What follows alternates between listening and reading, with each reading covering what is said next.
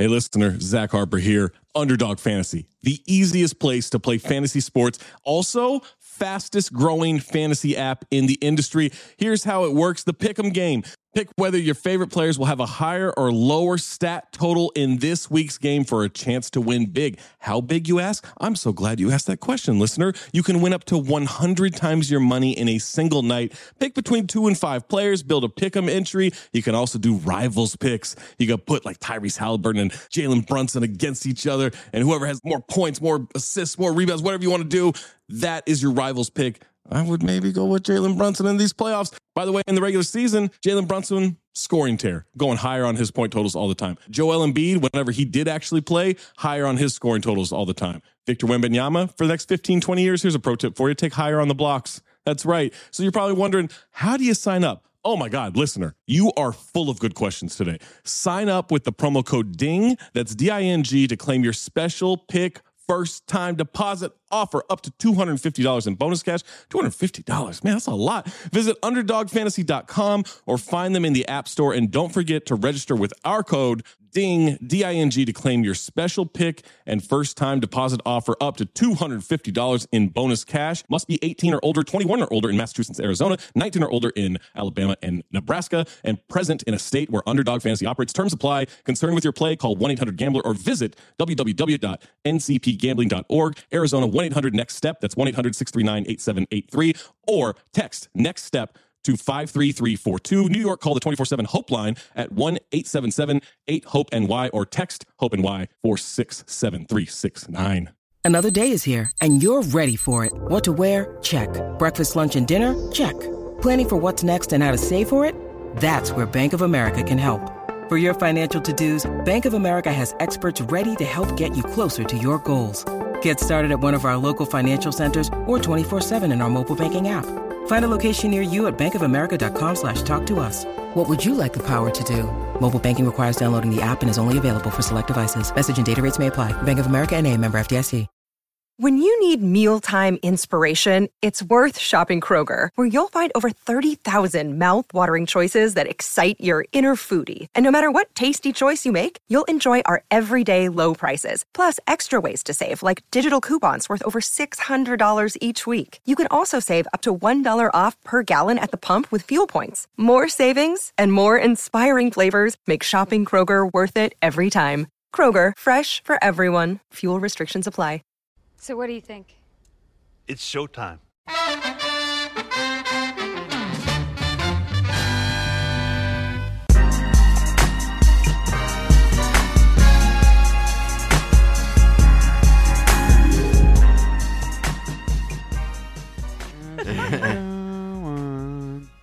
Yeah.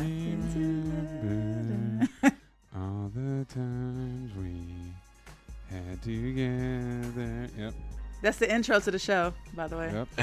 That's us. Let's get it cracking. Birdman hand rub.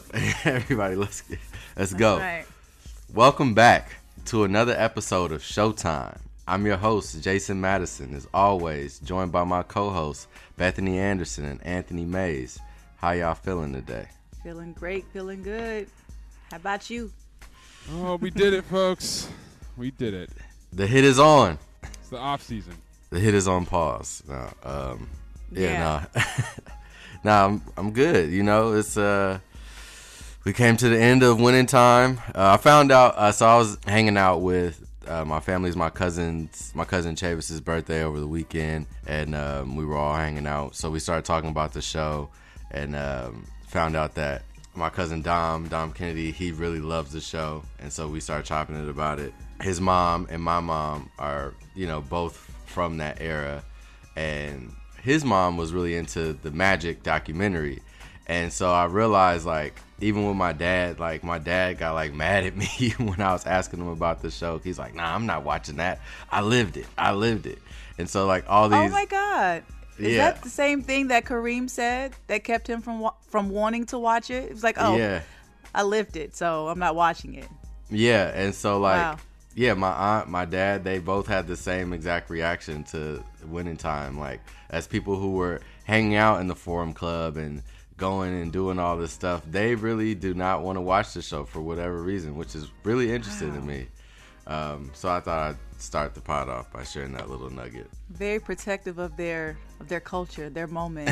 yeah, I mean that was their You know, I think moment that must in just be history. a more of a generation gap because even if there was something about my lifetime, I'd still be curious about it. I think. right. Yeah. I used to love watching those shows like um All About the 90s and shit like that. What? Let's Right. relive it. I can't wait. Yes, I was there, but I want to see it again. Right. I think maybe, if we it was just if, so lit at Yeah. that time that And, why you know- taint the memory. and I think part of it is that their generation was pre-internet, pre-cell phone, pre-taking pictures of every event. So they have these very specific recollections of these times where nobody got to see it, and it was part of the glory of it was that it was so private, you know, and that nobody, mm-hmm. if you weren't there, you really weren't there, you know, type of thing. And I think Yeah. they held on to that that feeling and that you know just being like yeah we was really living it and nobody being able to be like okay what was it really like i don't know Wow. yeah Very interesting. yeah it's interesting Or I feel like a lot of um just kind of tie this in with Atlanta. Mm-hmm. You think can they remember it? Were they under any influences that maybe they don't want to like relive or yeah i think they don't remember? I think it's a, it's a significant amount of that. I mean, with my dad, my dad is very like sober. He he never drank, like he didn't do drugs or anything like that. So you know, I, I think it's probably like very much in his memory. But he might also be somebody who like to embellish things a little bit, and so you know. Uh, it takes a little bit of the sting off the, Yeah, your can see that. embellishment once it's it's uh, shown in this way. Because you know he was like one of the things that Dom was saying. Because you know my dad always would tell this story like, oh, I was in the locker room, I was there, I was with Kareem Magic and Byron and all that. You know what I'm saying? And it's like you see the show, it's like wasn't nobody in that locker room but them. You know what I'm saying? Like we was talking about that. That was so. You know, so, certain things like that. You, I think they were probably like getting off on us being younger and not being there and now it's kind of like you can't Yeah, really you get had that to be off. there. yeah You just had to be there. yeah It's like inside jokes. It's like, sorry, can't can't fill you in on what's going on here. right and it don't even be that funny it's just like yeah It's like I want to I want to laugh too, guys. No, right i did like this episode of atlanta um So okay your, so i your dad was not not eating Nepalese space cakes, is what you're telling me, Jason. Wasn't on the Nepalese hallucinogenic honey. no no he's never been to europe Not so uh. Can I get no. some of that? yeah Nepalese space cakes. I need some of these. Once again, we were deprived of a Darius adventure here Ugh. to concentrate on the the real star of the show, Alfred. And I read an interesting article on the Ringer. Shout out to Alison Herman. And it pointed out the connection between some of the episodes we've seen this year and episodes we've seen in the past. Okay. And this one really is a lot like Woods, where Alfred Yeah. goes on his walkabout and he's haunted by the old man in the woods, Yeah. who is probably his dad. Right. And so now, and then it's that episode was happened on the day that his mom passed away, or the anniversary of his mom passing away. So that was the theme of that episode, and his mom is named Lorraine. Yeah. yeah yeah just like um, marty mcfly Oh yeah, great point. Back to the Future. Yeah, I really I enjoyed a lot about this episode.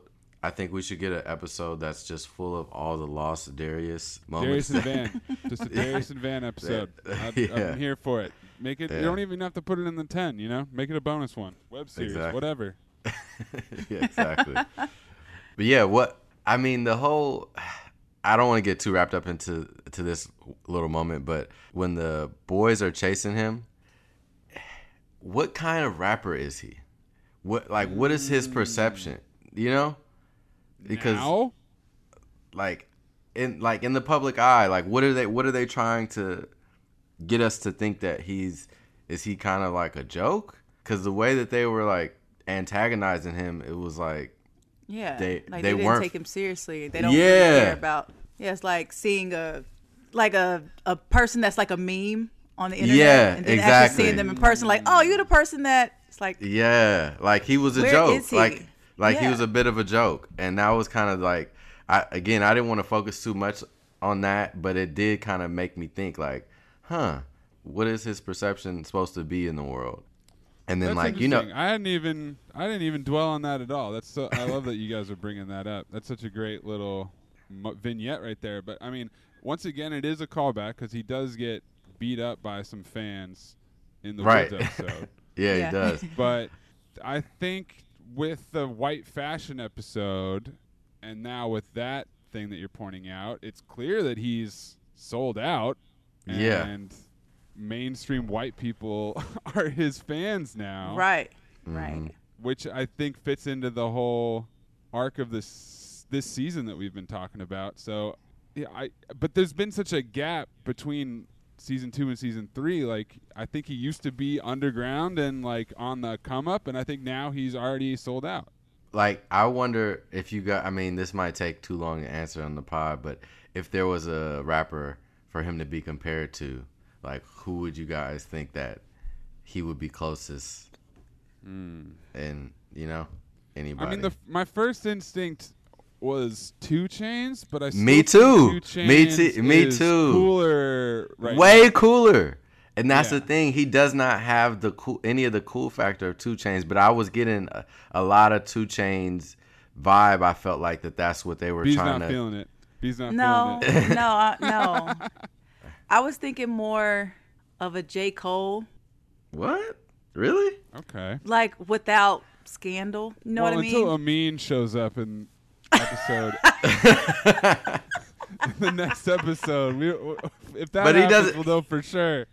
But he doesn't. he doesn't seem to have like a conscious bone in his body. Like he seems very aloof to the black plight, and you know anything that like J mm-hmm. Cole is kind of rooted in. Like you know, look at his chains, and I mean the hat. The whole thing with the hat. It was just like J Cole would never wear that hat. Like what art? Like the only artists that would wear that hat are like 2 Chainz, The Baby, Future. Like it's a very like Cam it- Newton. Atlanta thing. It's like an Atlanta Yeah. thing. Yeah, yeah, like or like a niggas from the south, but like a like kind of midway flashy, not like you know, yeah, that Darkwing Duck hat uh, that Lorraine told him was some clown shit.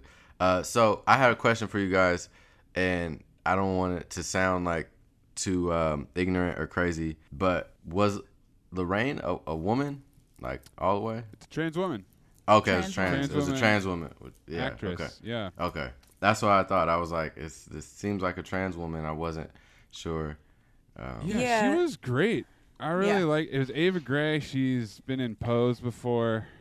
I I thought it was perfect. I thought it was really well cast and yeah. No, she was the best. Terrifying. Yeah, she was like one of the best parts of the episode. Like her her line delivery, her whole interaction with him in the museum, everything that she was like giving him was perfect. Kind of like seeds of mystery for the episode. Yeah. It was like pestering Paperboy wouldn't go away, but at the same time, he really didn't want her to go away. Right. So I feel like Lorraine represented like his subconscious, his like a subconsciousness. Mm-hmm. Like he has certain thoughts and feelings that he really hasn't said aloud. He's thinking about, you know, certain things are starting to come to him, and this kind of like confirms his feelings. Like it's some sort of out of body experience that he's having, and kind of validating him at the same time. It's so it was so weird. Yeah, my biggest question is real, semi-real, or completely imagined. Well, I think they they're doing this thing, um, this narrative thing that I I guess I can call it interesting for a lack of a better term, where they're basically lying to the viewer in every episode in the storytelling in order to create um, a certain effect. So you know, in this episode, he walks by himself like twice, you know, at the beginning and at the end. Base cakes, man. I'm telling Yeah. you, I need one of these. and so he's basically like cracked out and you know and darius tells tells him like, "Oh, don't be like that guy," and you know we can't really see his face, but there's, you know, this the sneaking suspicion that it's gonna be him or some somebody that's connected to them. Um, but they've done this in multiple episodes with the storyteller now, so I'm curious to know why they keep using this uh, as a device. Uh, but to answer your question, Mays, uh, I think that it's semi-real because I think everything on the show is kind of semi-real. Mm, deep. B, how are you gonna Yeah. follow that up? Well, one, I agree. I feel like our subconscious is pretty real. It's our feelings, it's you know, our deep thoughts and desires that sometimes we're afraid to say out loud. Sometimes people do hallucin- hallucinogens to tap into that. So I feel like it's semi-real. Sometimes you just have to find a way to access it. And this way is through space cakes. Mm. Yeah, I mean, it. Yeah, it, going back to going back to the woods episode, the old man in the woods. I thought there really was an old man in the woods, but I think what he was saying was made up by Alfred. So I kind of think that's what happened here as well. I think he met Lorraine. I don't know if her name was Lorraine. Right. Probably That's not. what I was gonna ask. Do you think her name was Lorraine? Probably not. And Yeah. I think he really went to the cancel club. Was Mm-hmm. it called the cancel club? Was Liam Neeson really there? That's a whole other question that we'll have to get to. Yeah. But when they come out and they do, you know, like you said, he sees himself, so there's that fun time loop. Also, there's some fun time loops where it's daytime and then it's nighttime and then it's daytime Right. again all of a sudden. yeah. But when they come out and it's daytime again, the tone shifts and she starts saying things that she couldn't possibly know. And then now we're back to our man in the cancer attack episode backstage saying all this shit that you could only know if you had Paperboy's phone or whatever. And Yep. yes, I, I think you're exactly uh-huh. right, Jason. This whole show is semi real. It's all the whole show's been on space cakes the entire Yeah. time. The whole time. The whole time. to kind of piggyback off of that, I feel like Paperboy is a bit lost. Oh, and in every episode, he seems to be trying to connect with people, and it kind of backfires in a weird way. So it just makes the loneliness even more prevalent. We're learning a lot about him right now through his subconscious and through him trying to connect with people. It's like every episode he's had, like that poker game that they had was probably the wildest experience for me because he's like thinking that he's having a moment with these people and then everyone just picks up and leaves. Yeah. So this was like another situation where he is connecting with someone and then he gets told about himself, he gets read real quick, and then he wakes up kind of confused about what happened. Yeah, I I want to speak to the um the unsettled feeling that I felt while watching this episode, uh, which is kind of the feeling that you get sometimes when you do drugs or if you do like a drug for the first time and you you don't know how it's gonna affect your body. And I I love how like I love that I still have the ability to immerse myself in like media and be able to just like really go for it because when he's walking around with that goofy hat on, I was I felt his characters just like alienation in the space and just like not knowing what was going on and what was coming next. Like I really felt that like you know um and the lighting and all that stuff was done really well uh when the lady in the uh, red light district is even like taking the picture of him like all that stuff uh was really good to kind of set up how disoriented he was as as new jazz. And then um, and then um you know as as majorly disoriented as i felt they brought me right back when liam neeson pops up on the screen and then i i immediately felt a sense of like comfort and just like i knew it was gonna get silly i knew it was gonna get real silly and so i was mm-hmm. like all right this is this is cool you know it's like now you're on a good drug trip because you know something funny or something ridiculous is about to happen This was another instance of them suffering from their hiatus, man. Like Chet Hanks last episode, Yeah, Liam yeah. Neeson this episode. Donald Glover just had these written down. And he, does, he doesn't care if it's if it's topical or relevant in the moment. He's like, "This happened. I'm gonna remind you." In the last like four years, this went down. But yes, that was. I mean, it was a hell of a moment. yeah uh what did you guys think of that Um, well, first, before he got to Liam, I like the line where they were like, "You know what we call Lorraine's apartment, right?" It's 106 in Park. 106 in Park. yeah, that's uh Chaneil Kular. He's in Sex Education as the mm. the dude there, and then Aude de Palier. I've never really heard of her, but yes, I liked I liked them as like the kind of like the Greek chorus of the mm-hmm. episode. You know, chiming in there. Yeah, but I mean, Liam came in, he spit a few bars, but I'm not gonna lie. Once he said what he said, which was the best and worst part about being white is we don't have to learn anything if we Yep. don't want to, and this could this continues on this whole white allyship theme that we have in all of the episodes. So it's like, I mean, I can be for you, but at the same time, I face no consequences, really. But he wasn't even trying to be a white ally. He was saying, I don't fuck with y'all niggas. but no, he said at first, you know, he wanted people to see how far he's come and that he's not that person anymore, and it backfired. And so it's like, well, shit, fuck y'all too. I was, I was trying to be, you know, I was trying But- to be a good person and, and be honest about who I was and where I was in a dark time. but at the same time, if you don't, if you have the capability to not fuck with a race of people based off of an incident that you brought upon yourself, then that's basically showing, you know, what they're trying to show. Like, Yeah. like y'all just don't get it. But I think also it's like, well, what's the what's the reward in me being woke and being who you guys want me to be? Because you guys can try to cancel me, but that's not going to make me feel bad, really bad for what I said. Right. Well, I guess like, you guys tried to cancel me, but it didn't work.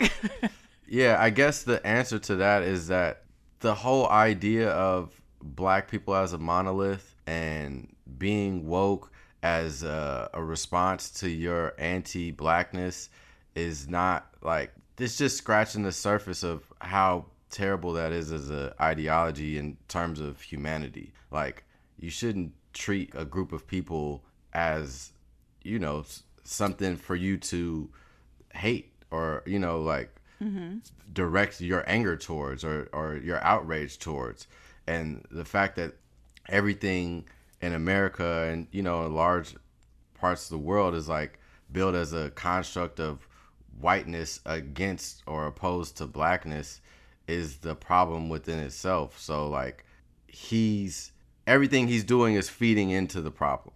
And he doesn't understand where the solution even begins. And so that's kind of all wrapped up in the last line that he says right? And i guess that's mm-hmm. where donald glover's way of kind of simplifying of what i'm trying to over explain right now is that like white people don't have to learn about being a human or how to deal with other people. They can just walk around being white and being catered to by the rest of the world until they die. And it's up to them if they want to learn or not learn. And so be it if they don't, basically. yeah. Right, Mays? Yep. yep. I mean, it's it's your response to it is interesting, and I I wonder this as well is how much satire is layered into that dialogue from Liam Neeson, and his endorsement of it is interesting, right? Like Yeah. I, I, I, I looked into the, the comments that he made at the time that sparked the whole thing, and it definitely sounds like a guy with a lot of hindsight looking back at a young period in his life when he was less thoughtful and rational and just being honest about it, Yeah. which you can't do anymore. like that's Yeah. not that it sucks. acceptable. But he was just being reflective and like That's what I thought. Liam Neeson, you know, grew up in Ireland. Like it was not exactly a culture of equality Right. Mm-hmm. at that time. So I thought it was a real interesting use of him here as the emblem of this. It was a little surprising to me. I understand why they didn't, but it was a little surprising that it was the cancel club and that he was the one that we see and not one of the 8 billion people that have been canceled since Liam Neeson Right. or even if it's not really that person, maybe it's like a Justin Bieber Tupac situation in this universe? You know, like is that Right. this person? So there wasn't any of that. But but he he wasn't ever canceled. That's what he said. They tried to. So in a way, it's like he can kind of come in and out of this club as he pleases. But, that's I'm the trying thing. To figure, I'm trying But- to figure out the patrons of this club. Are they fans of the people who are so-called canceled? Because you know we got that guy saying like, "Oh, how was what is the baby like?" You know, right. not knowing when this was written and if he was canceled or mm. not at that time. But it's like, who are these people here? But that's the thing that kind of pissed me off about all of that, like that whole exchange, is that black people don't cancel anybody. Like, name me somebody that black people have actually canceled. We don't even cancel the people we supposed to cancel. Like, we didn't even cancel R. Kelly. Everybody got a homie that still listen to R. Kelly or still fuck with R. Kelly or niggas who ride for Bill Cosby. We don't cancel nobody. Like, name me somebody that black people have actually canceled. I'll wait. Yeah. Nice long long silence for you there. Hmm. I mean, but then Paperboy is about to perform as New Jazz, right? They try to bring New Jazz up to the stage. yeah, yeah. So why would why would he be canceled? Or what does New Jazz even mean? Or like it was just very, you know, it's a drug trip episode, right? right. So they they can have a little more latitude with not even bothering to try to explain shit. Well, I was thinking that maybe he felt some kind of way about being a part of the campaign with the Esco Esco and everybody's from some hood, you know, maybe that start starting to weigh on him like, damn, I really should not have done that in exchange for fucking free clothes. What did he really get out of that? And now maybe it's subconsciously he's feeling it. But in pretty standard Atlanta fashion, there's no mention of that. right. It just that just happened. Like we've already moved on. we don't know where this fits in chronologically. We don't know any of that. You know, that was in I believe London and now we're back in Amsterdam where we were I think in the first episode or the second episode. So, you know, it's a it's a big goulash. Like it's this show does not thrive Ooh, on but clarity. wait, what if he was back in Amsterdam because of that canceled show that he had all the blackface in the audience and was like, fuck it. Hmm, maybe. Maybe he had to go back and do that show. I don't. I feel like this. watching this show too, like from a like writing and kind of directorial perspective, I feel like they have a like how May said it's a goulash. Like they have a lot of ideas and then they just kind of string them all together. And whether or not it makes total sense does not really matter to the end product. Like right. like I think they liked the idea of the new jazz as a name and in that scene it worked it's clever it's interesting it makes you think I I think they like the idea of casting the spotlight on that seat and it looks dope it's a cool shot it doesn't matter if it makes total sense in the grand scheme of things like the same way the house behind the poorhouse or the lady who's uh, crying as a part of her uh, performance art Oh, like my like all these things they're just random like kind of creative moments that you would put up on a storyboard and they kept the ones that they liked that strung together that's what it feels like watching it Which I I enjoy. can see that. Like I don't yeah have no it's not bad i'm not hating that. yeah yeah i don't i don't have an issue with it either i don't It's think they need di- to It's just so different than Yeah. normal stuff. I do want to ask you bef- before we get out of Atlanta. Hello, listener. Guess who's back? It's me, Anthony Mays, your favorite butcher turned podcast producer, and I'm here to talk to you about ButcherBox. ButcherBox is the most convenient way to get high quality meat and seafood that you can trust delivered straight to your doorstep, free shipping, vacuum sealed packaging. It's ready to go right then. It's ready to pop in the freezer. You get exclusive member deals and a variety of high quality cuts at an amazing value. Going to the grocery store can be a huge pain. You're usually in a rush at an inconvenient time. You're waiting in line at the meat counter. You're taking a number. Maybe this place doesn't have a number. You're jostling with fellow customers. You're trying to get that ribeye that you want or that nice piece of salmon. Maybe the butcher that you're dealing with has a bad attitude or something. I don't know. That was never me, I promise, but maybe it happens. ButcherBox takes all of that out of the picture. You are always prepared with meat and seafood in the freezer, and you're not going to find quality for this price anywhere else other than ButcherBox. So sign up at butcherbox.com slash dings, D-I-N-G-S, and get our special deal. ButcherBox is offering our listeners a free for a year offer plus an additional $20 off. You can choose salmon, chicken breast, or steak tips free in every order for a year. Sign up today at butcherbox.com slash dings and use code DINGS, D-I-N-G-S to choose your free for a year offer plus get $20 off your first order.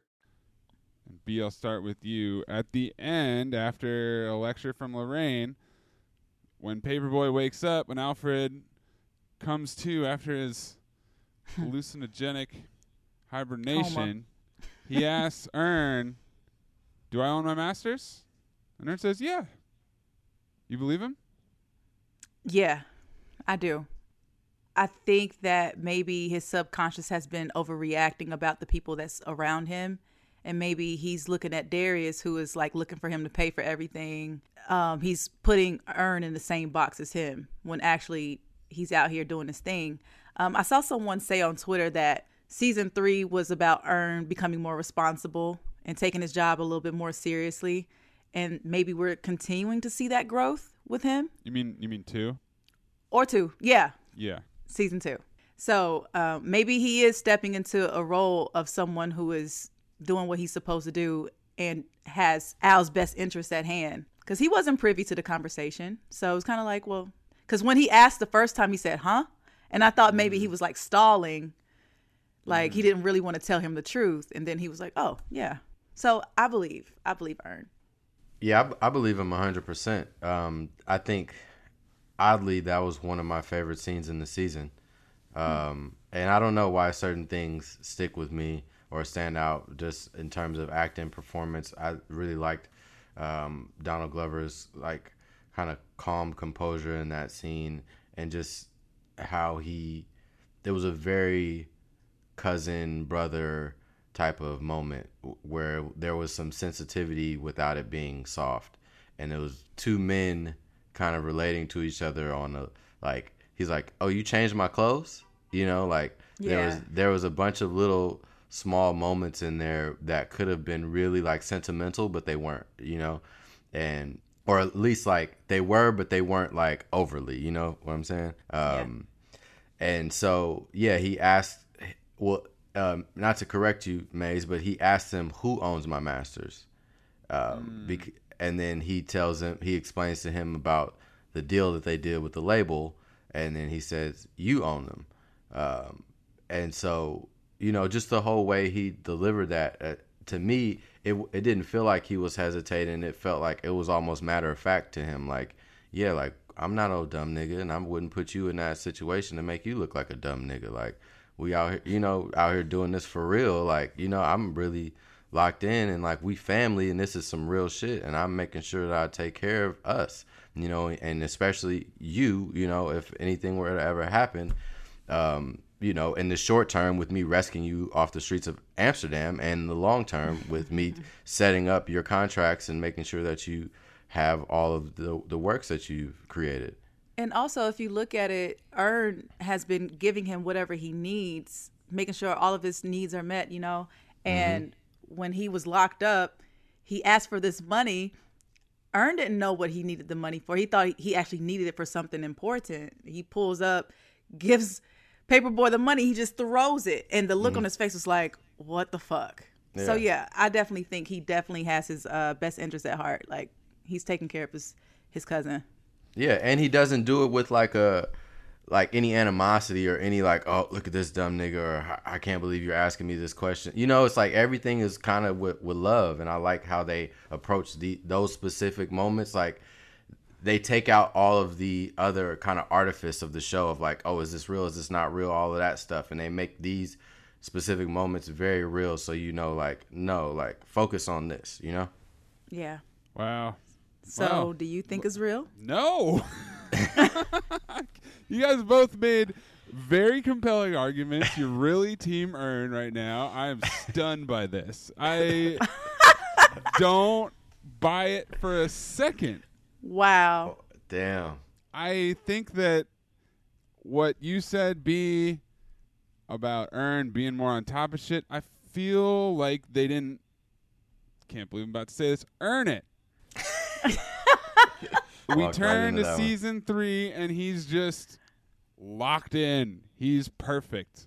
He's anticipating every possible need. He's getting everything done. He's taking care of everyone. He's so amazing. He's such an amazing manager. So much so that as a character, he hasn't had any interesting scenes Right. and has had no conflict Yeah. all of the conflict is playing out with other characters and with other sh- episodes that have nothing to do with the characters that we know and love.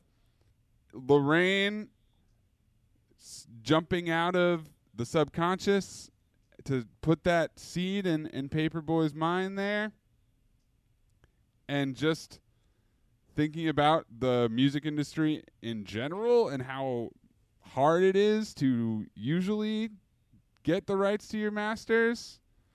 I don't know, man. I, I don't think he's got them. I think that was a lie. Do you think there's a possibility? So there's been a focus on this season of him waking up and and obviously like the ideas of consciousness.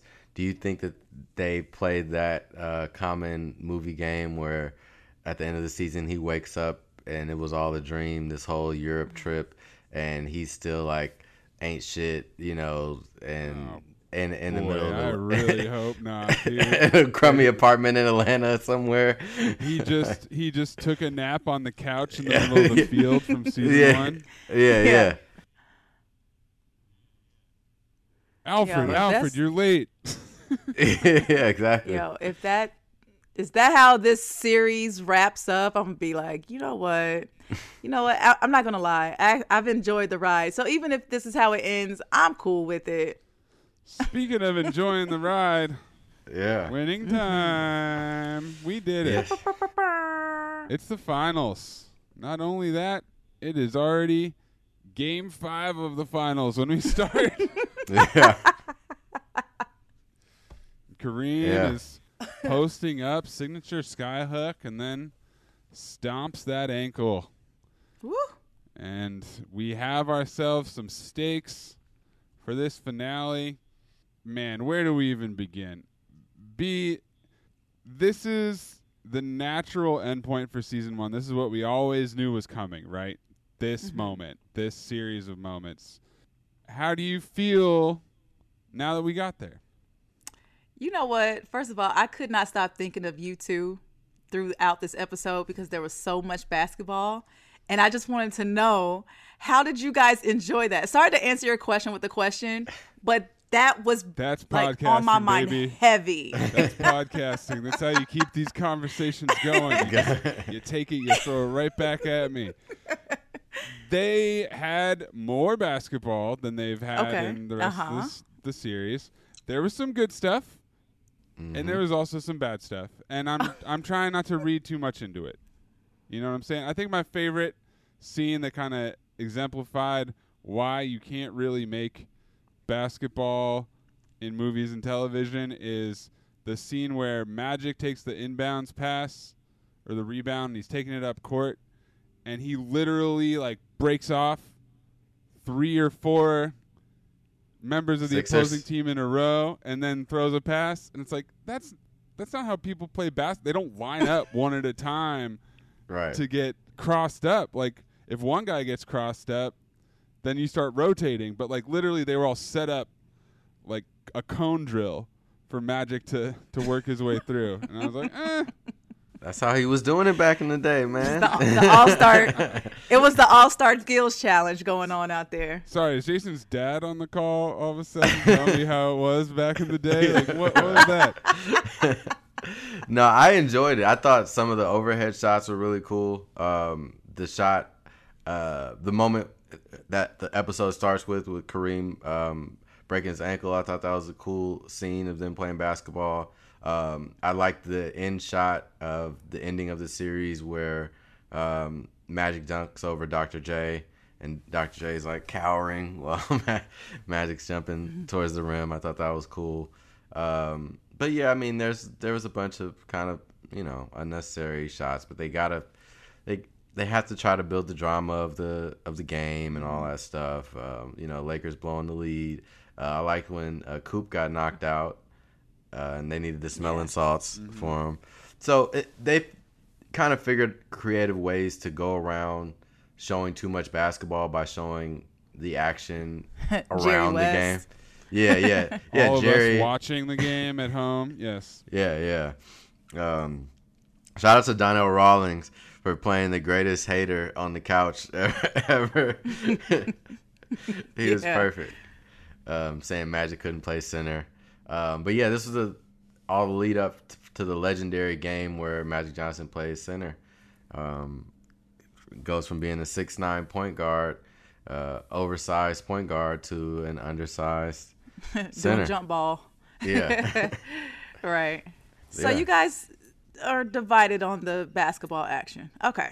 I mean, That's like I if thought you guys would be pleased. I I just found myself questioning like, man, is it really impossible to do? like they were trying. Like I want to I want to give them credit. I'm not saying that like they fucked it up by any means. It's just they tried to do so many different types of plays, shots, whatever, and it really ended up being more confusing than anything because I guess the biggest the biggest thing for me is like I would have loved just a a constant scoreboard. That's what I was gonna say. Time and score. Like they never let you know what the score is, and then Chick will yell out some random, "Oh, they cut the lead to blah blah blah," and I'm like, "How do I know that?" Because you mm. guys have to edit this like a show, Right. and you can't just leave the score up like we're it would be NBA a shit ton of work for them Yeah. to do that to actually keep the score updated. But that's something that I think would really ground it Yeah, that it kind of lacks. You know? Yeah. Because at the end, like, you know, Magic dunks on them and they're like, oh, they know the game's over and blah, blah, blah. And then they show the final score and it's like 107 to 123. And I'm like, well, it seems like they had a big lead That for a while. fast. yeah, exactly. Yeah. like, where was the tension? So How did we get here? yeah, yeah. um, so yeah, I, I agree with Mays 100. percent They should have definitely uh, figured out a way to keep that affixed to the screen. That chyron up there. So how did you guys feel about Dr. Jerry Buss's how he was this whole episode? Did we get enough or do you think it was just right? I I got enough. Oh, okay, so I want to say this starting off. Uh, start with the bad news first. Um, I felt like that whole Swan thing was not a good payoff. It was actually a terrible payoff and a horrible way to end this this show. It was like, why did you guys? battling, baby. Yeah, like why did you guys pick this metaphor to land on? Didn't didn't connect in any significant way whatsoever. Um, so yeah. that being said, I really did uh, like you know John C. Reilly's performance in this last episode. I mean, he's been great through the whole show. I hope he wins an award. Um, you know him with the, his sons. You know him not Yeah. being able being not being able to see Jeanie. I mean him, him that scene with him and, and Red telling him to enjoy his plaque. You guys want want every everything that doesn't matter. Yeah. Um, that little tete-a-tete was fun. Um, and and his nervous moments, you know, I really like that. And then you know, going back to Atlanta, his subconscious and thinking about his mom and what she would be telling him, and uh, you know, I think I, my favorite line of the of the show and kind of summed it up better than the whole Swan thing was when she says to him, "Don't be a sore loser or sore winner, Gerald. Don't be a sore winner." And I think that was like kind of what a lot of the episode and a lot of the show was about um, is as an athlete or anybody pursuing a goal is like you want to get to this moment but it's all in how do you act or react when you've achieved the thing that you wanted to achieve and what is what becomes of your life after that you know so that kind of is a callback to Jerry West when he finally won his championship, and it's like, okay, I got it. Now what? Yeah. Still unhappy. right and they didn't focus on that part like that was the nugget that they should have really honed in on and they kind of like threw it away like in the middle of the show hmm. We got to call back to that Jerry moment though, because he's not willing to accept credit for the win, mm-hmm. and then Bill Yeah. says, "But if you lost, it'd be on you, right?" And Jerry's like, "Well, uh, yeah, probably." he's he's not he's just not comfortable with winning. Uh, I think that th- this was a kind of a strange episode to watch because we're at we're at the end of the season one arcs, and I don't think it's ever really felt as obvious in other shows as it did in this particular show. I think some things worked really well, and they, like for example, I think Magic and Kareem, the scene in the car before he gets on the plane. I thought that was great. That tied it up, and they did the thing where he said, "Do you remember when you hugged me in Game One?" I'm like, "Yeah, that was four Yeah. episodes ago. I remember that." But that worked for me, right? I bought the bond Uh-huh. between those two. I bought the the chemistry between those two guys. One instance where it didn't work is Jack McKinney showing up at Paul Westhead's house like, "Here's my playbook. it's all good." Yeah. What? Like What? last time we saw you, it was like fire him or fire me. Like we're ready to get this guy out of here. Also, Jack, you know, we conveniently didn't talk about his mental and physical condition at all. he seemed Right. fine he Seemed seemed fine. It's like, yeah, I'm ready to go. I'm ready to go coach another I'm team. gonna go I don't another need job. competition. Yeah. Ha-ha, chuckle, Like, and- Watching that, I was looking for like any scars on his face. Nothing. So I'm like, okay. I So guess that- we're way past that. I I was know. definitely just let's put a bow on this plot line and vamoose, you know. So, and then I think the Jerry, I think the Jerry Buss one was kind of the weakest because, like you, like you mentioned with the Swan thing. First of all, I, d- I- I don't need a cold open followed by a second cold open where he's talking to us again about some analogy. But then it's like, so what's up with the banks? Oh, we paid him back. It's all good. It's like, Cool. okay, In that's all we get with that. in Yeah. episode two or three, it was going to be the end of the fucking world and all this shit. It's like we know they go to the championship, so uh, that that got totally deflated. But B, I, I want to know what uh, what hit for you in this episode. Spencer Haywood. How did I know? Yeah. back to the bathtub with Bethany. That's right. so when Kareem comes over to holler at him and chat with him, I really enjoyed that scene. What really stood out to me was how he like reminded him like you're a beautiful black man, you know, and you have purpose, you have someone to live for, you have people who care about you. And I don't feel like black men are told that enough. yeah Like, hey, you have purpose here. Don't throw your life away. So Yeah. that was a really yeah. Certainly not by other men. Right. right. That part. Yeah, yeah, but I, I I loved that scene as well. I thought that was the most powerful scene in the show. Um, one of the most powerful scenes in the whole season. The lines that uh, Spencer Haywood had when he said, "You figured out my trick." He said, "Nigga, you know I ain't shit," you know, and that was such. He was trying to be so honest with himself and with his friend, and at the same time he was tearing himself down and it was just he needed to release that but also he needed the the energy that Kareem gave him directly after to build him back up and let him know like Bethany said like you're a beautiful black man and I felt like that was just a great moment for the show to be able to to have and make it feel authentic Yeah. I have a question, Jason. Mm-hmm. Do you and your friends or family, black men, talk to each other that way? Like, do you even say stuff like, oh, I love you, or nigga, I ain't shit. um, uh, not really. I mean, uh, w- one of my best friends, my college roommate, he's one of those uh, drunk "I love you" guys. So Uh-huh. That's when you get it. Yeah, yeah. From time to time, like we might have one of those moments, but um, in general, no. You know, definitely not from my dad or like you know grandfather, any of those you know people. Maybe like my uncles. My uncles definitely they're a little bit more uh, in tune with their emotions. Um, I guess like the relationship dynamic is a little different, but yeah, not like my cousins or any of them. It's just like you know the occasional like oh that's dope or good job or you know i see you like you know but Yeah. nothing nothing as uh, deep or intentional as what happened in this episode Okay. What was your what was your guys favorite moment other than that Mays, what were you feeling? What did you hmm, like? What, did, I you like about this? Like? What did I like? I did mean, you have I- a landsberger moment Mays Landsberger didn't have a good line this episode. He did. There was the Landsberger moment where they say that if Coop doesn't get up and shoot the free throws, they can go to Yep. anybody, including le- like Iron Hands Ha- Landsberger, hands of hands of stone Hands of Stone Landsberger, yeah Hansberger. So yeah, that was that was my Landsberger moment. Glad he didn't have to shoot those free throws and blow the game. I think Yeah. that the it's kind of soul crushing.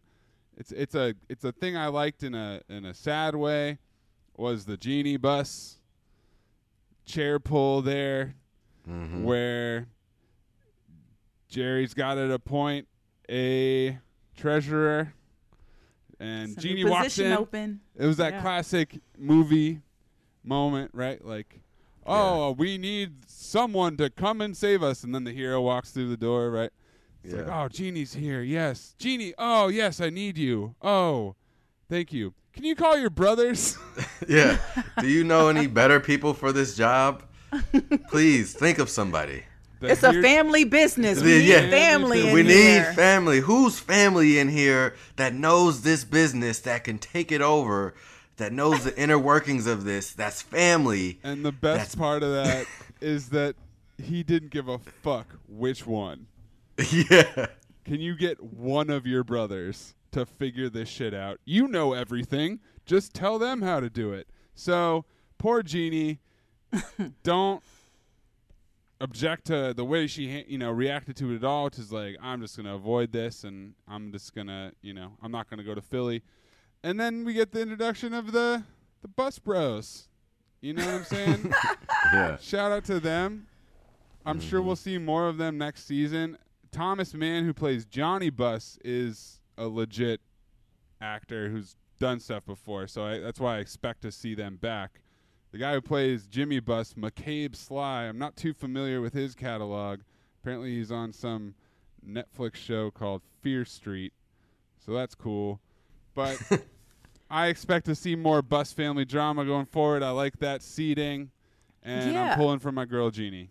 But you know what kind of threw me off was when um it's halftime, the score is tied, and Jeanie just decides to go to the forum and, and look around and stare off into wherever the fuck. B, What? if you or I owned the forum, you don't think we'd be taking wistful, pensive walks out to center court every once in a while, just considering the state of our lives and everything that's happening in our family? It's a show, B. Relax. And then Claire comes out like, "Hey, Yeah. come watch the game. Oh, we got it on satellite. I So- made some chili." So weird what the running fuck? into you here. I had That the forum annoyed booked me. for my pensive session. yeah, exactly. It has some overlap in their, in their booking. um, I like that line that Claire gave to Jeanie, though. She said, You're going to be him. Um, Yeah, that's is- a classic, you know, knowing wink at us yeah. Yeah. from There's also- 2022. It's very, also, That's yeah, right. very, It was very, at, it was 20 Jeanie Buss all along, right, B? That's right. very like that 2022. WandaVision. like uh John, John Morant, I'm fucking him. Um, so she's she's him. Uh, that's it's, it's a gen- it's a gender neutral term, being him. Um, I'm him. I loved. Uh, we got our last uh, moment of Paul Westhead Shakespeare in the locker room at halftime. He's, And I was every player sitting there listening to it like, Uh huh. Nigga, what? Yeah. yeah. He said, uh, "If we are marked to die," like, and they're all like looking at him. Oh God. Is it the the fewer men, the greater share of honor? and then Pat's like, "Let's kill those fuckers." Translation. yeah. Fucking yeah, that's like uh, it's like Luther, right? Uh, Obama's Obama translator trans angry, angry translator. Yeah. yeah. No, I love Pat's moments in this episode too, you know, because basically we're just seeing the dynamic of ruthless Pat Riley when Kareem breaks his ankle. Pat's like, can't you Shoot just him up. shoot him up with Shoot him something? up. So much Yeah. for that speech to Spencer, showing him the knee surgery scars earlier in the season. When it comes to winning time, oh, shoot him up. It's the finals, baby. Another moment that I liked is when the ball boy comes in to give Magic the numbers. Mm-hmm. Oh, that was Lon. That, That was was Lon. Lon? Uh, Lon. Chaney. I mean, he's been a ball boy this season. That's that's fair. I mean, he was going to be what the duck or whatever it was. What was the mascot? oh yeah, Right. what was that? Yeah, man? yeah.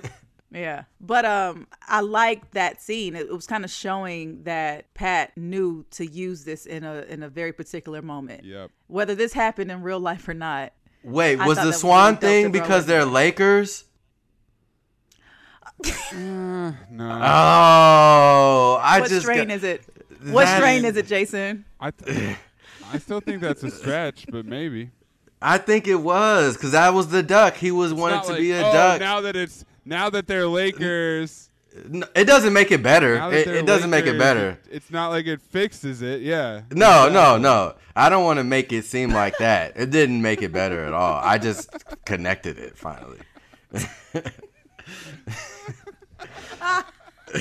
That was that was Jason's real fucking light bulb moment of this podcast. yeah, seriously. I wish, I wish they could see his face. Like, wait a minute. Yeah. Yeah. Um, what did you guys think of that weird audio moment that they did when Pat Riley tells him it was 63 to 3? Did you guys catch that? they, They they did- took Yeah. out the crowd. Yeah. They took out the crowd, but then it didn't sound like Adrien Brody's voice either. It was like some weird voice modulation that they did on that that moment. You, you might have to go back and Mufasa watch or it. something like that. No, it was very like I don't. It was just it was strange, but it was Magic, you must avenge my death.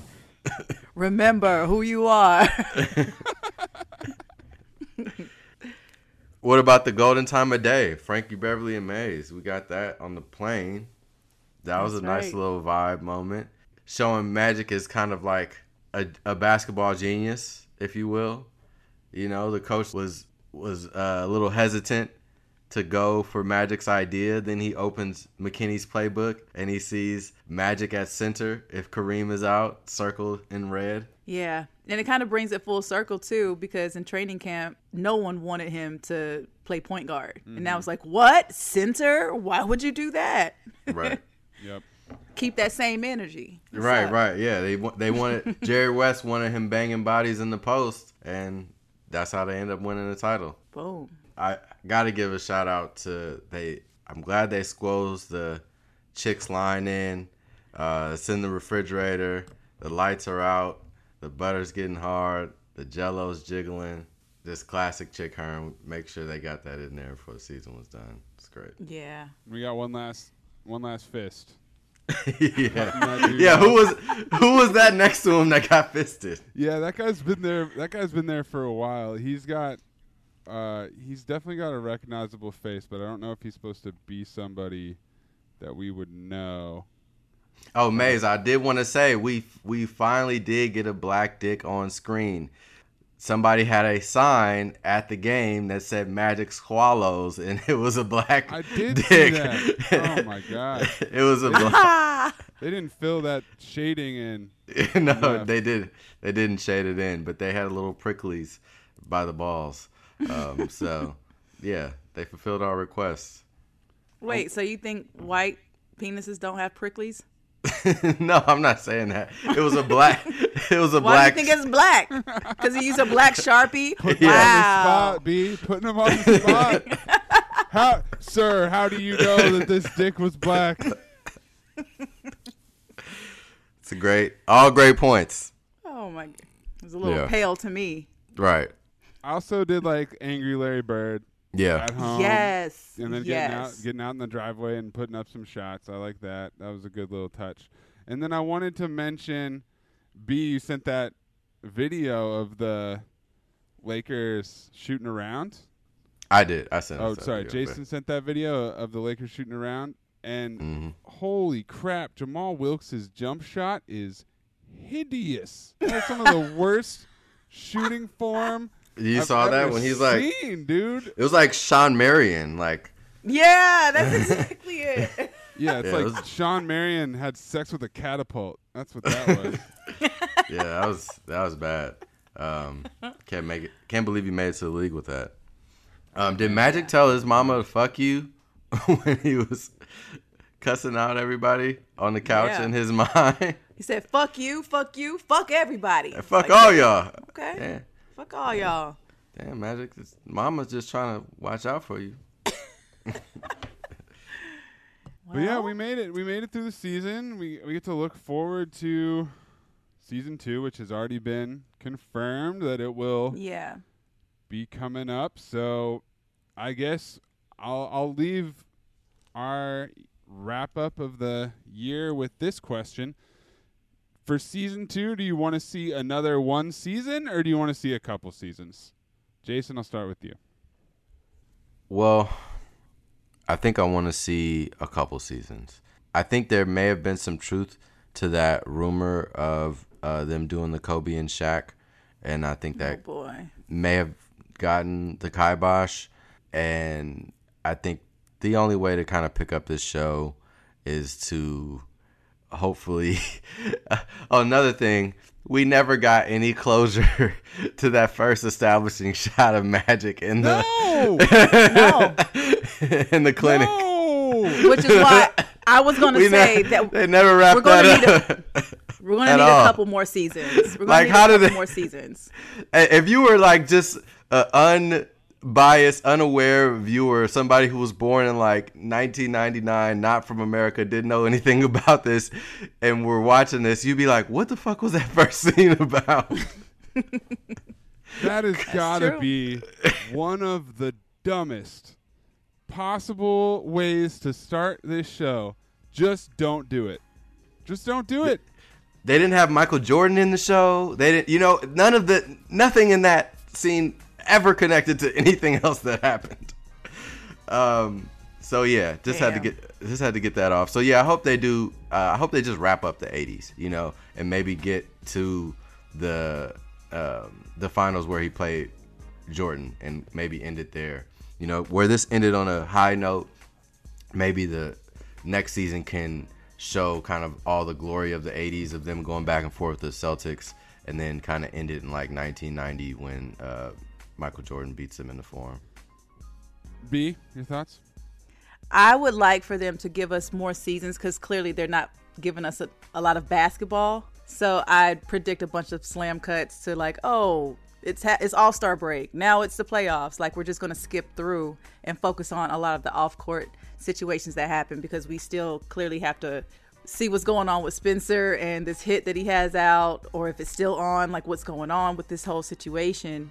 And we, because we didn't get to tie that up he orders a hit on the Lakers. He's still clearly disgruntled, but what now? So yeah, I want to see more seasons. Yeah.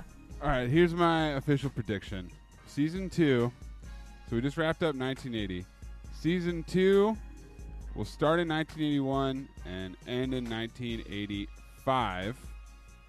And the way that breaks down is Celtics win a title, Lakers win a title, but they don't play each other.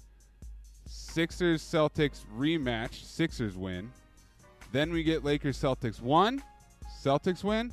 Then we get Lakers Celtics 2, Lakers win. I'm going I'm doing all that. So you got Pat Riley taking over. You got Lakers Celtics back-to-back finals. And I think that by the like by the end of that season, the main like Larry Bird is a way bigger character and I think that we have the the Magic Bird dynamic and the way it took over the league as like the main main story, and then like Pat Riley's ascendance as the other main thing. And I think that'd be dope. And I think that they could And Kareem finally retiring too. Right. And mm-hmm. and kind of winding down Kareem. So that's that's what I want to see.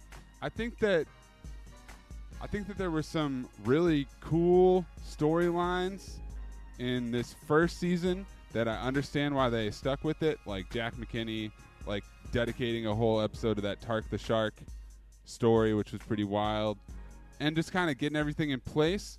But if they if they do another season of the show like they did this year, that would be disappointing to me. So I hope I that that's not the case. Yeah, I agree. and put off the Kobe Shaq stuff for a while. like, Please. don't yeah, don't rush to that. yeah. I think they should give that its due time and the same way they did this. You know, like I think that needs an, another decade at least Yeah, we don't. And- Yeah. until Let we, some time go by, please. Yeah. Wow, Please. now who's sounding like parents? Full exactly. Circle. Yeah. Full See, and circle, that folks. And that's why you tune in every week to Winning Time, to Showtime, the podcast about the show Winning Time that just ended, based on the book Showtime that aired every Sunday on HBO, not Showtime. For Bethany Anderson, Jason Madison, I'm Anthony Mays. We'll see you next week to talk about the second to last episode of Atlanta. Atlanta. Atlanta. And then we'll see.